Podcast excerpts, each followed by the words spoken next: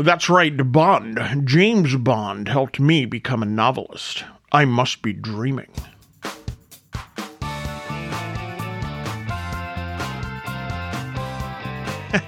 hey, friends, welcome to the Press Club C podcast. I'm Ray Keating, and that was my miserable attempt at an impression of Sean Connery as James Bond. Anyway, in this 59th episode, what are we going to talk about? We're going to talk about unexpected sources of ideas and inspiration.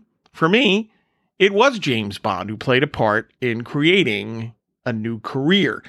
But before before we get into this, let's quickly once again answer that key question. What the heck is the Press Club C anyway? Each letter stands for stuff we talk about. P is for politics.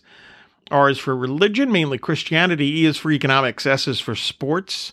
That second S is for stories, books and writing, my own books, other books, fiction, nonfiction, reviews, author interviews, so on.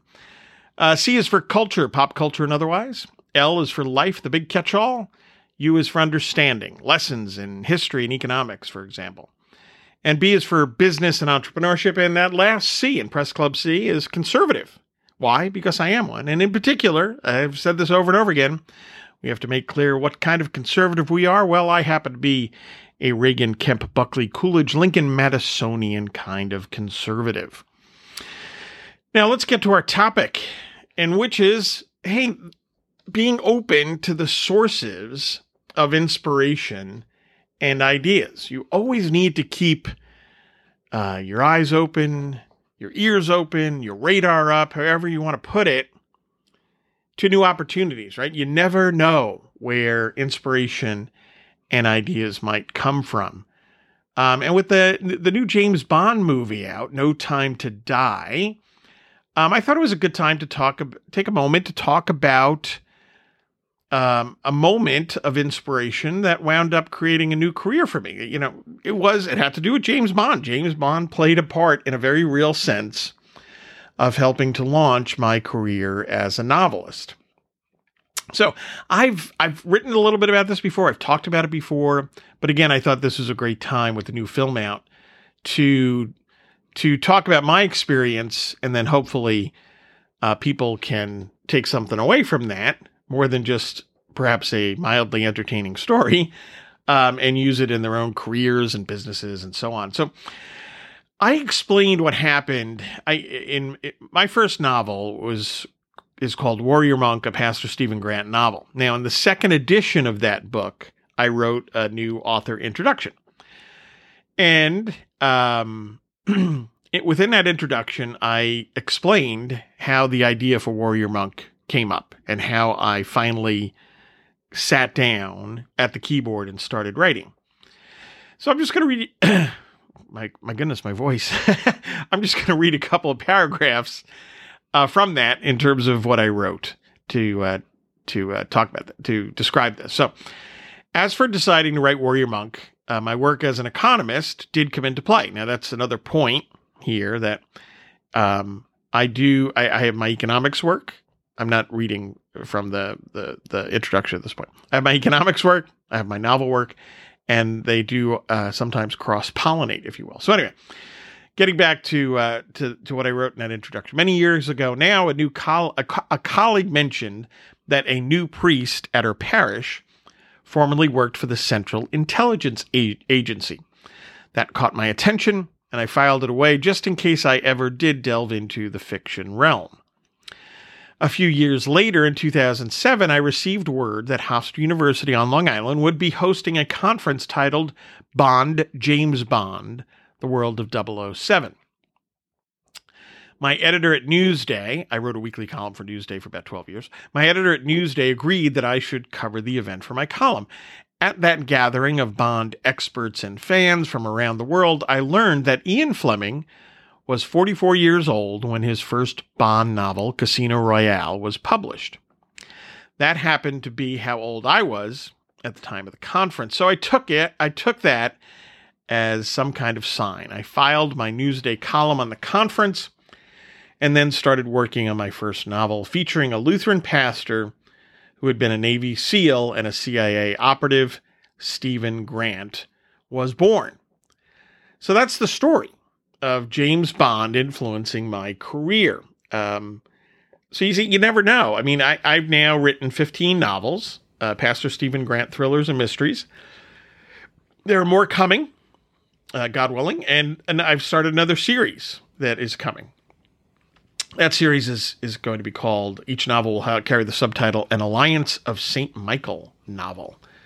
Um, so anyway, so here you have this kind of weird situation, right? Where um, my Newsday column covering uh, a James Bond conference helped launch uh, my career, such as it is as a novelist. Um, and it goes back a little far further, further, yes, further, um, in terms of the my colleague mentioning that um, there was a priest at her parish that used to work for the CIA. Uh, now, the other cool part of this story is that it's it's kind of come full circle, if you will. Uh, earlier this year, I think it was in June, um, Gene Veith wrote a column. Uh, now, Gene Veith is a is an author and a columnist. He was a guest on this podcast. Check out episode thirty one, where we talked about uh, his latest book. Um, but he wrote his column about he wrote a column about James Bond, um, and then he wrote a column about um, Steve, the Stephen Grant thrillers and mysteries. And the title of that piece was If James Bond Became a Pastor. Again, very, very cool. Um, but it, it, I, I want to read just a couple of quotes, uh, a couple of things that Veith wrote uh, about that. So, um, he, so he writes this column if James Bond became a pastor, covering my Pastor Stephen Grant books. Uh, he noted, quote, Mr. Keating knows how to tell an exciting story, and these books, like the James Bond novels, are ridiculously entertaining. As for larger themes, there is vocation, of course. I see these books as honoring the pastoral ministry, because in real life, pastors are heroes engaged in saving the world. Close quote. Um, that's really nice. And thank you, Gene, if you're somehow listening to this. Um, he also wrote a little bit later now imagine that James Bond, the dash, or I don't know if this is later or earlier. Anyway, he wrote this. now imagine that James Bond, the dashing spy with a license to kill, who keeps saving the world, decides to become a pastor. Grant is a former swashbuckling CIA agent who finds himself called to the ministry. Uh, a little later, Pastor Grant extends pastoral care to people he encounters, explaining the gospel, offering marriage counseling, and bringing God into the conversations though he also dispatches bad guys with his gun. Talk about law and gospel. Close quote.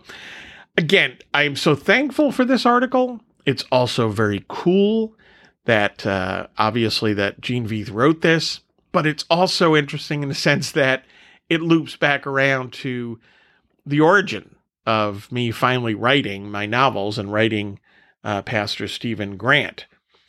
So, um, what's the takeaway here? Okay, yes, please read my books. Go over to Amazon.com uh, and buy the novels.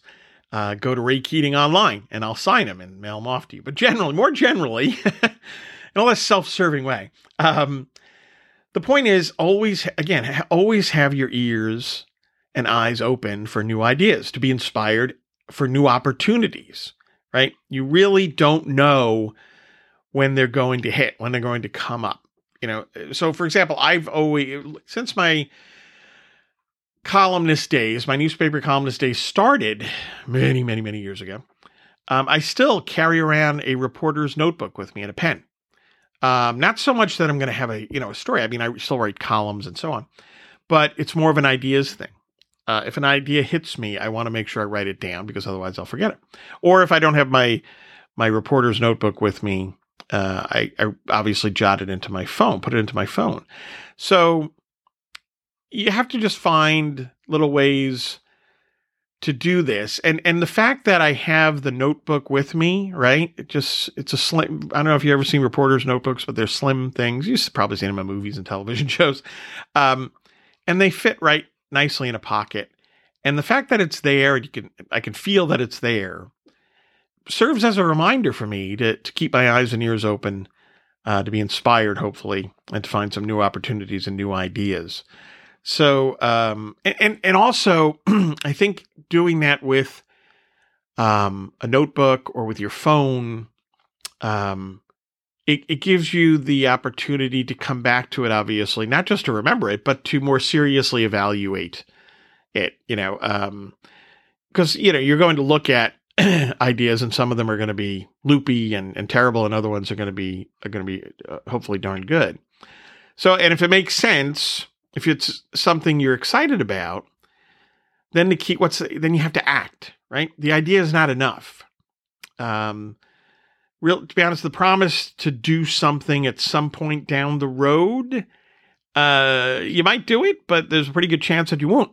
That, you know, in terms of, you know, perhaps writing a book or, or launching a business or whatever, something that major, more often than not, I think people just let it slide.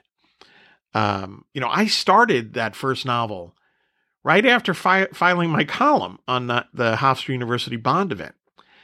Um, I could have said, "Well, you know, that's that's good. That reminds me that that I should be writing that."